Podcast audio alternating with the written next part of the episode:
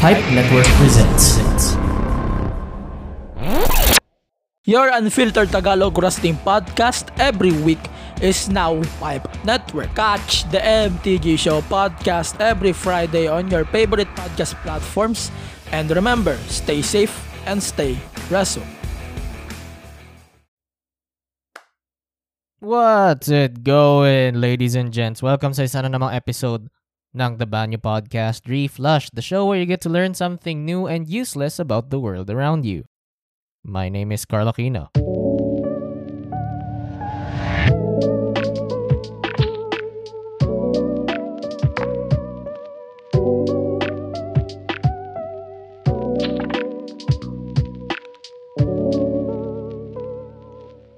Welcome sa New Year episode natin. Tuloy-tuloy pa rin tayo.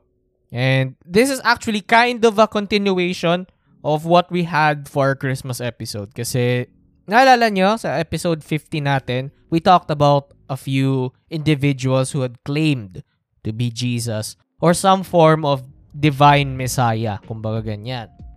In contrast to the Christmas episode, let's go down to hell, ladies and gents.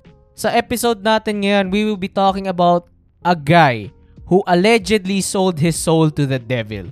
Ngayon, itong mga deals with the devil na to, mga taong nagbebenta ng mga mga kaluluwa nila para sa isang kung ano mang makuha nilang gusto nila, eh medyo matagal-tagal na yan. It's also called the Faustian deal dahil dun sa stories regarding done. Let's talk about that a little bit. Itong mga deals with the devil na to, these are actually a cultural motif Saan, yun nga, isang lalaki, binibenta nila yung lalaki or babae, binibenta nila yung kaluluwa nila in exchange for wealth, power, success, knowledge, anything else. Kung ano yung pinaka gustong gusto nila. And then when they die, they go to hell. Yan yung ano nila. Yung, yung pinaka motif nun, yung themes nun. Yung mga elements na to, as you may have guessed, di man halata. As you may have guessed, these are connected to Christian traditions. Mostly. Primarily, mga Christian traditions. Pero some merong mga ibang mga cultures may ganito ring idea din. And itong deal with the devil na to, tulad nga ng pangalan niya, yung Faust, Faustian deal, mag, nas naging sikat siya dahil sa legend of Faust.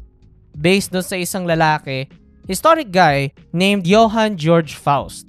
Ngayon, itong si Faust kasi, isa siyang alchemist, o kaya necromancer, sorcerer. Basta he's a he's just a smart guy. Yun lang sabihin natin. He's a smart guy who summoned the devil.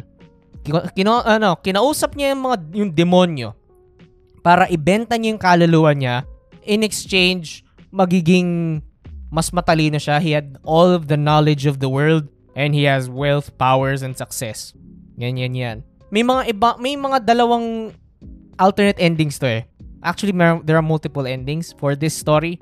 One point, isa na napunta talaga siya sa impyerno. The other, sinasabi naman daw nila na nagsisi daw, nag, nagrepent daw si Faust kaya nakapunta siya sa langit. Kahit na medyo imposible na daw yon.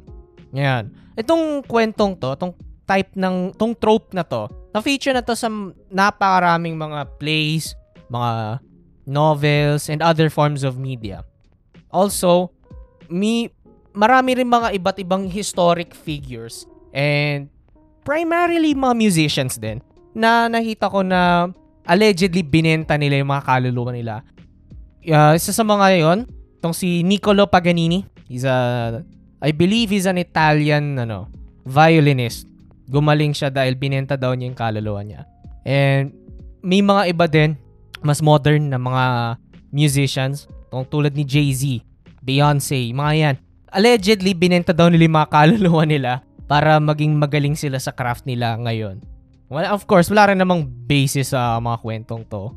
Pero, ayun eh, yun yung naging legend sa kanila. So ngayon, for this episode, we will be talking about a man named Robert Johnson. Ito yung isa sa mga kilalang mga tao na allegedly binenta daw niya yung kaluluwa niya sa demonyo. Now, Mr. Robert Johnson here was born on May 8, 1911 sa Hazelhurst, Mississippi. He's an American musician and songwriter na prolific ng early 20th century. He's primarily known for blues compositions, specifically the Delta blues style. Itong Delta blues style na to, it's actually one of the very earliest forms of blues. And contrary to popular belief, he actually had little commercial success during his entire lifetime. During his entire lifetime. Pero mas kilala na siya ngayon and mas alam na siya ng mga tao dahil sa legend tungkol sa kanya. Uh, isa sa mga musicians daw na binenta yung kaluluwa niya sa demonyo. So, ito ang mga kwento-kwento tungkol daw sa buhay ni Robert Johnson. Noong 1930 kasi, he performed in a packed house. Sabihin, itong pumunta siya sa isang performance o kaya sa isang nightclub para mag-perform. He was 19 at the time and nung nagpatugtog siya, people fucking hated him. Kasi hindi siya marunong magpatugtog ng gitara. He doesn't know jack shit on how to fucking perform on stage he was kicked out of the club, kicked out of this performance, and umalis siya. Disappeared for three entire years.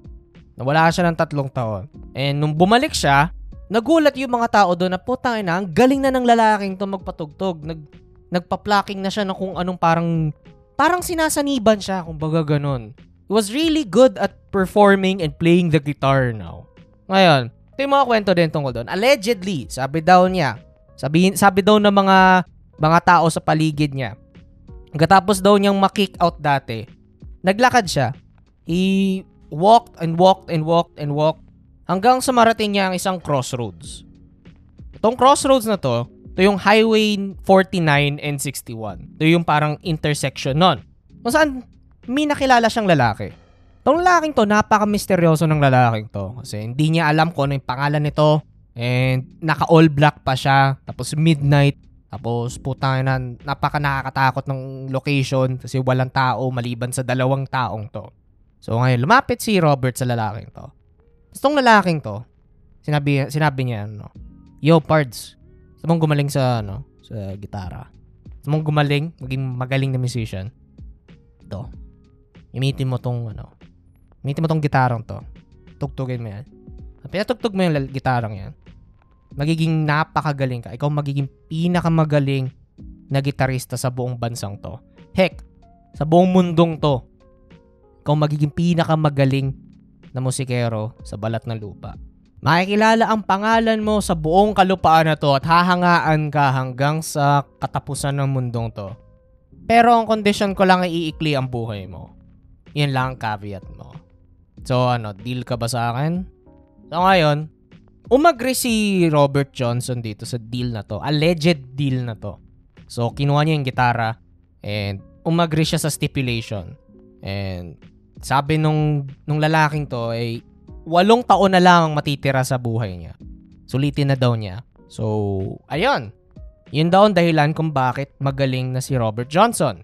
Ito rin kasi yung interesting part apparently, later in his life, yung mga, ilan sa mga nirecord niya mga kanta, medyo nagsusupport sa, sa fact na nagkaroon siya ng some sort of deal with the devil. Kasi, merong mga kanta siya na itong mga title. Isang kanta niya, title is Hellhound on My Trail. Isa naman, Up Jump the Devil. And of course, ang title ng episode na to, which is Crossroad Blues. Yun daw ang parang pinaka-supporting theory kung na binenta daw niya yung kaluluwa niya. And nung August 16, 1938, eight years later, indeed, Robert Johnson passed away due to mysterious circumstances. So, the devil got his due and he took his soul, took Robert Johnson's soul and dragged him all the way down to heck. So, ayun yung mga legends and kwento-kwento tungkol sa buhay ni Robert Johnson. Pero ano talaga yung tunay na buhay niya? What's his real story? Well, itong si Robert kasi, he had a troubled childhood growing up. His mom married multiple times. His biological dad wasn't even he ano, wasn't even his mom's husband, baga ganon. And he had uh, he he moved around multiple times. Marami silang pinagpupuntahan. He had three different father figures before he was even 7 years old. So, he doesn't know how to place himself in the world. Yun yung pagkakaintindi ko, per se. He lived in a lot of plantations all across Mississippi. Palipat-lipat sila. Pag nagkaroon ng bagong marriage yung nanay niya, lilipat sila doon sa bagong plantation. O kaya pupunta sila sa ibang state. Palipat-lipat sila until his family settled on Memphis, Tennessee. Bago lumipat na naman sila sa Robinsonville. Again, they were mobile. Pagala-gala sila. Early in his life, he was really interested in music. Una siyang natuto ng music gamit ng Juice harp at sa harmonica bago siya lumipat ng guitars. And from here on out puro gitara lang ginagamit niya. Noong 1929 naman, nagpakasal siya sa isang babae na nagngangalang Virginia Travis. However, hindi nagtagal ang marriage nila dahil the following year, Virginia died due to childbirth and it really affected him until until his death actually. Medyo naapektuhan yung yung psyche niya, mga ganyan. Habang nangyari tong lahat, tinutuloy pa rin niya yung pursue, pinupursue pa rin niya yung ano niya, yung love niya para sa music. And he actually met a lot of Delta Blues musicians sa Robinsonville, Mississippi. And he was actually really impressed by how they perform and how they made their music. So, I guess ma- na-influence siyang mag-pursue pa ng music career niya dahil sa mga contemporaries niya. Ngayon, marami din siyang natutunan sa mga iba't ibang mga Delta Blues performers tulad ni Willie Brown, Son House, and a few more other individuals. He also actually had some guitar training from a man named Ike Zimmerman. Eh, isa siyang blues musician and guitar teacher. Now, itong si Ike, hindi siya nag-record ng kahit anong music, but he was known for being associated with, ano, with a few more Delta Blues musicians tulad ni, ano, tulad ni Robert Johnson. Nung bumalik siya sa Robinsonville, he kept on pursuing his ano, his music career. He tried to make a name for himself and he kept on performing er- wherever he could. Kept on performing and he kept on performing with a few more other blues musicians. At kumala sila across the southern states and he even actually managed to do a few performances sa northern states tulad ng Illinois and New York. Ganon siya ka-busy nung kapanahonan niya. He mostly performed sa streets, sa mga juke joints, sa mga nightclubs, kung mga ganyan. Yun yung mga usual na spots niya. Hindi siya yung parang gumagawa ng concert or whatever. But you get the idea. The man really wanted to spread his music around. And he wants to be known as a legitimate musician. Kung mga ganon. Ngayon, noong 1936 and 37, dito lang niya napagdesisyonan na puta na, mag-record na kaya ako ng music. It's high time for me to release my own line of music. And I want people to know more about what I do as a, as a performer. So nag-record siya. He was able to record 29 songs and a few more alternate takes. Kaya dahil dito sa mga recordings niya na ginawa nung 36 and 37, iyon lang ang ano, yun yung nagpasikat sa kanya. But eh, dahil wala pang internet na to, uh, wala pang Spotify, wala pang social media, talagang analog lahat. I can't believe it, pero yun. Puro analog pa lang lahat nun. Ito lang information tungkol kay Robert Johnson. And dahil ito lang information sa kanya, hindi siya familiar sa ano, hindi, hindi kilala ang pangalan niya. Dito na nabuo yung mga legends tungkol sa kanya. Yung binenta daw niya yung kaluluwa niya para gumaling siya and all that shit. It's kind, it sounds defamatory if you think about it. Pero, at the end of the day, those are all just stories and tales. Uh, mga kwento-kwento lang na pinag, pinagpapapasahan ng mga tao para lang may mapag-usapan. Yung mga ganyan. Ngayon, Robert Johnson's life really was cut short. He really did die on August 16, 1938. Pero it wasn't really publicly known until 30 full years later. Yes, ladies and gents, ganong katagal ang hinintay bago malaman ng mga tao na potang ina, patay na pala tong lalaking to. Nadiskubre to ng music historian na si Gail Dean Wardlow. Nalaman lang niya yon habang gumagawa ng research tungkol sa buhay ni ano ni Robert Johnson and parang merong individuals din na gustong mag-record pa, uh, gustong kunin si Robert para mag-record ng music din sadly, di natin malalaman kung ano talaga yung cause of death niya. Kasi there was no cause of death written. Wala rin ginawang autopsy report. Pero may mga mga mga investigations din ginawa. May mga na tao nagsasabi na he died because he drank some poisoned whiskey pagkatapos niya mag-perform one evening. And may mga ibang nagsasabi, specifically mga, may mga coroners and doctors din nagsasabi na he may have died because he had congenital syphilis. He got syphilis before he was born and he had this sickness all throughout his life and he just got consumed by the sickness nung 1938. Sa lahat ng mga kantang ni-record niya, ang kanta niyang Terraplane Blues lang ang pinaka-commercially successful nung kapanahunan niya, nung nabubuhay pa siya. May mga ibang mga kanta na sa lineup niya na ni-release posthumously na, lam, na patay na siya, di man lang alam ng mga tao na patay na siya, pero ni-release pa rin ng mga ng, ng recording studios. Ngayon, Noong 1961, itong Columbia Records, nag-release na isang compilation album na tinatawag na King of the Delta Blues Singers. Itong album na to, ang kauna-unahang album na na-feature yung mga kantan ni Robert Johnson lang sa album na to. It was commercially successful. People were lining up the streets just to buy a copy of this album. Noong 1970 naman, nagre- nag-release naman sila ng follow-up na King of the Delta Blues Singers Volume 2. Ganon siya kasikat. Ngayon, tong si Robert Johnson, he was inducted sa inaugural Blues Hall of Fame noong 1980.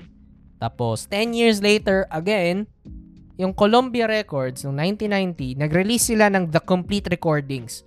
Dito sa Complete Recordings na to, na album, na-feature nila dito ang 41 na recorded songs ni Robert Johnson. Both original and mga alternate takes nila. However, later on, a little bit, meron silang na-discover na isang previously unknown na alternate take. Discover nila to and sobrang excited nila. They added this one in sa re-release version nila ng King of the Delta Blues Singers noong 1998.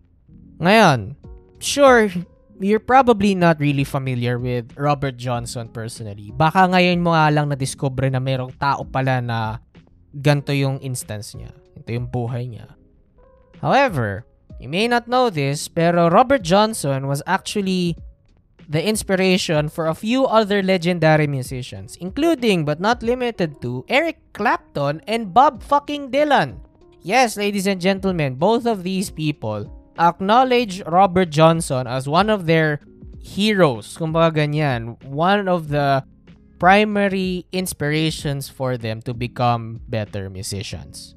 And nung 2015, nilagay ng Rolling Stone magazine si Robert Johnson sa kanilang 100 greatest guitarists of all time list. He was ranked at number 71 as one of the most influential individuals in the world of guitar playing and music. Kumbaga ganyan. So that was the life and times of one Robert Johnson. Kung nagustuhan niyo ang episode natin ngayon, please like, share, and subscribe to the podcast. Please like our Facebook page, facebook.com slash stories and podcasts.